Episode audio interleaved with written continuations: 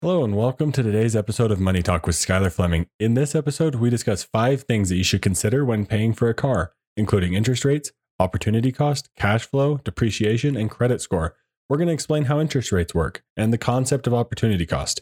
We'll also talk about cash flow and whether paying for your car upfront would strain your finances. We're also going to discuss depreciation and how financing a car can result in owing more than it's worth. Finally, we'll explain how financing a car can impact your credit score and offer tips on how to build credit without paying any interest. Be sure to share today's episode and have a money talk about paying for your next mode of transportation. The money talking points for today's episode are what are other ways that I could use the money that I would use to pay for a car? And two, are there cheaper alternatives to owning a car that may be beneficial for my financial life? With that in mind and those two money talking points ready to talk about, let's get right into today's episode.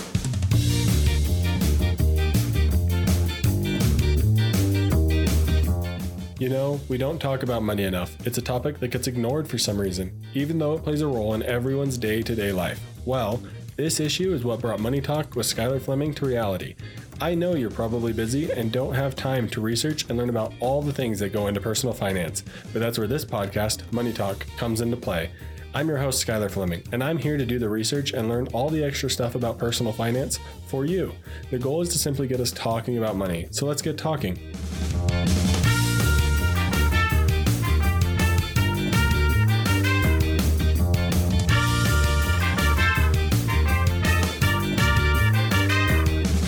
Awesome. Well, there's five main points. Like I said, we're going to talk about interest rates, opportunity cost, cash flow, depreciation, and credit score. There's going to be a lot of great conversation that can come from this one, so I hope you're ready. But guess what? Cars can be very expensive, both financially and in many other ways. Driving can be very stressful and honestly bad for your health. It can also be dangerous. But in this episode, we're going to talk about the financial impacts and especially the financial opportunity cost of paying for a car with cash. So let's get right into the impact that paying for a car with cash can have on your wallet.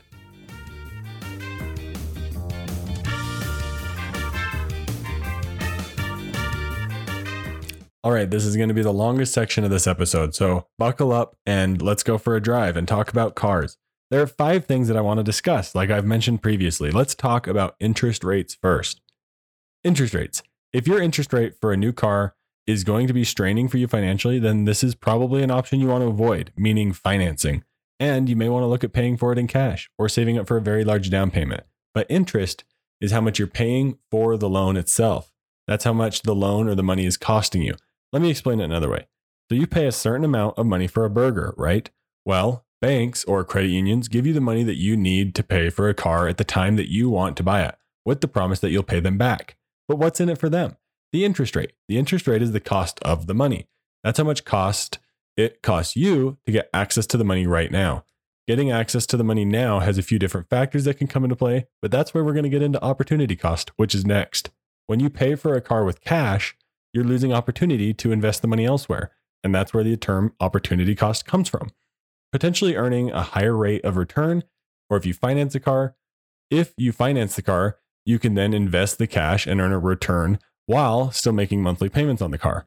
Whereas if you pay for the car, car in cash all at once, you may not have that money available to invest.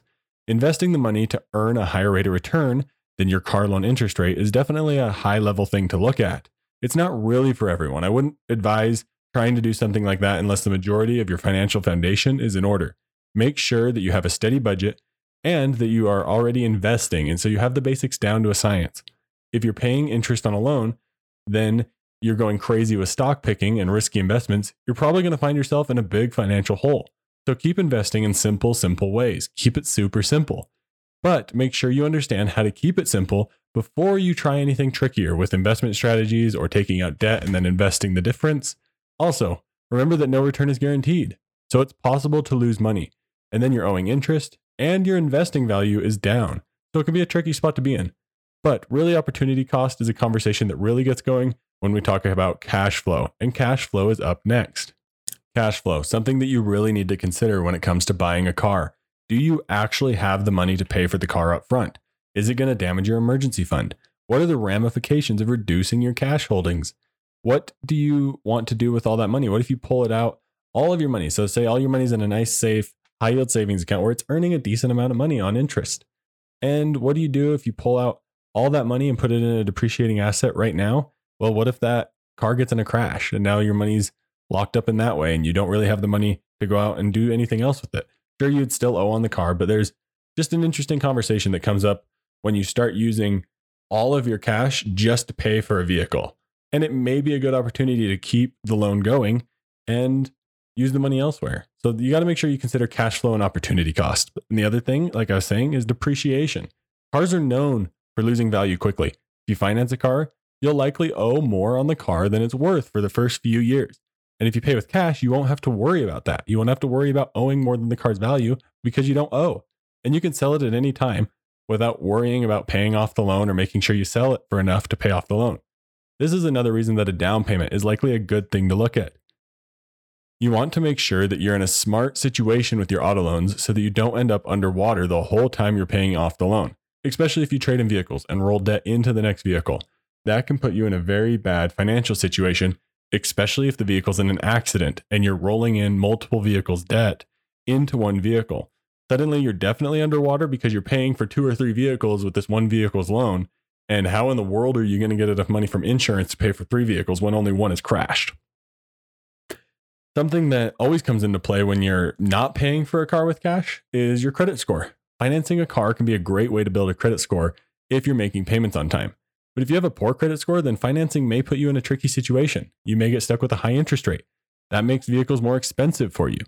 But I don't really like the idea of building your credit score with anything other than a regularly paid in full credit card, because then you can avoid any interest and still build your credit. So please don't go out and get an auto loan for the sake of building a credit score. If you have access to a working vehicle, use it. Don't go get an auto loan just to build your credit score. There's ways to build your credit score for free using credit cards and making sure you're taking advantage of paying off your credit cards in full so you don't have to pay any interest. So never consider taking on debt if you're going to pay interest just for the sake of building your credit score. There's ways to do it without paying interest, as I keep saying. But yes, paying on your loan on time will help your credit score. However, if you're currently paying cash for a car, it may be a better option if, than taking on unnecessary debt. So if you have the opportunity, then go for it. Pay for it with cash so you don't have to take on debt. Next, let's talk about how you can use and implement some of this conversation in your financial life.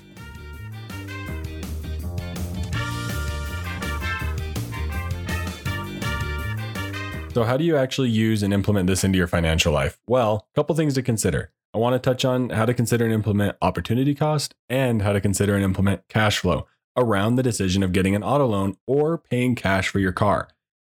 Let's talk a little bit more in detail about cash flow. Well, you need to make sure you know where the money is coming from. You can't just pull it from wherever because what if it's meant for something else?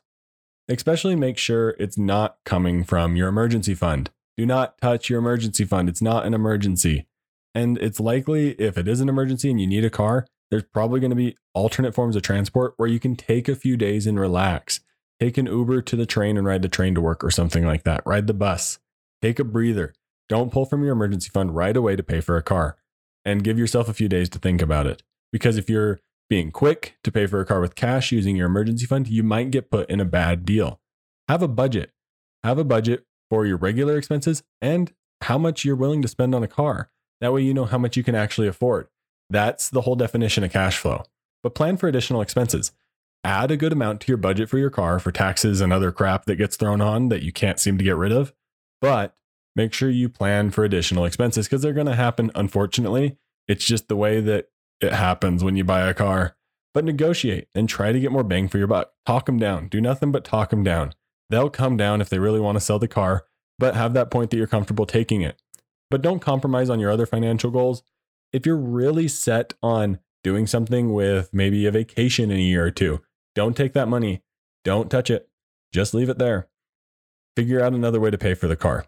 Try an alternate form of transportation. But let's talk about opportunity cost. Some of the other things you could do other than pay for a car is invest the money, pay off other debt, save for an emergency fund. If you don't have an emergency fund, you need to get an emergency fund. Save for future goals. And another opportunity cost is just consider do you really need a car? Give it a shot without it. See if it's possible. Do the research to say, hey, what does my day to day look like? And do I need a car to do that?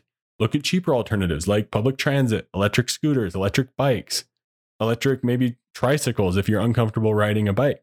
There's a lot of other alternatives out there. And especially if you're only going short trips, an electric bike or an electric tricycle could do wonders for you And that's all you need. If your work is close or you can get to work via bus, take that. It's going to save you a ton of money if you can avoid paying for the car altogether.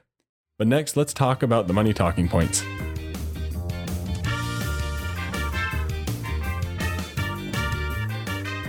The first money talking point is what are other ways that I could use the money that I would use to pay for a car?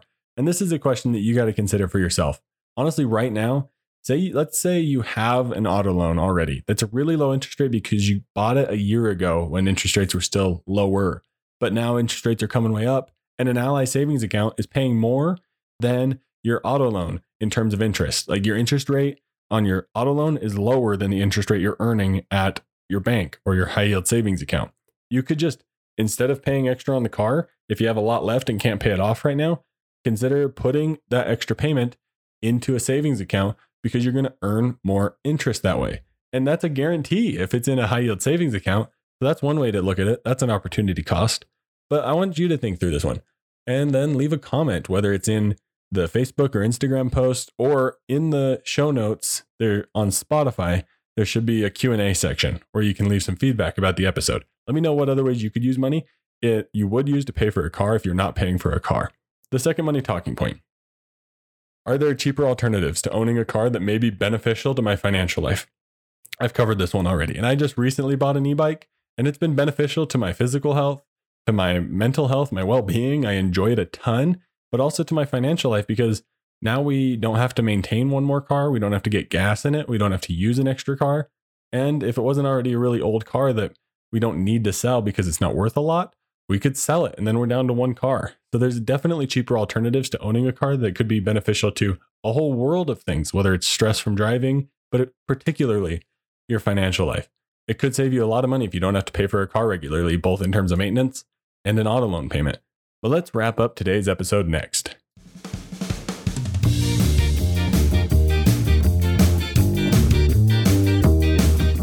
I'm a huge fan of looking at opportunity cost. Sit down and write down all the things that you could do with that money instead, or apply that conversation to other decisions you have to make in your life. Looking at the opportunity cost can help you see things through an entirely new lens. But I think we need to consider more than just the cost of purchasing something. What else could you do with the money? What are goals that you already have set aside with the money? What are alternatives? How could the money be used elsewise? Is it better to take out an auto loan or pay for cash? I'll let you debate that one, but I see both sides. If you're able to get a good interest rate, taking out the auto loan may be a good idea. If the interest rates aren't good or you have the money available, paying for it with cash could be really easy on your life and then you don't have to stress about it. But thank you for tuning into this episode where we talked about five things that you should consider when paying for a car. I hope this episode provided you with valuable insights to help you make the decision when it comes to paying for your next car. Remember, understanding interest rates, opportunity cost, cash flow, depreciation, and credit score can make a significant impact in your financial life.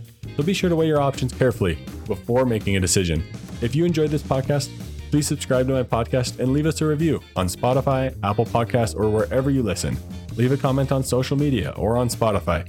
But stay tuned each week for more valuable money talks. Next week, we'll have another guest on. So look forward to that. But thank you for listening to Money Talk with Skyler Fleming. I'm your host, Skyler Fleming. Have a great week. Thank you for listening to Money Talk. The Money Talk show is provided for informational and entertainment purposes and should not be used for personal or specific financial advice. Every situation is unique and different. Please make sure to do your own research for your personal financial situation.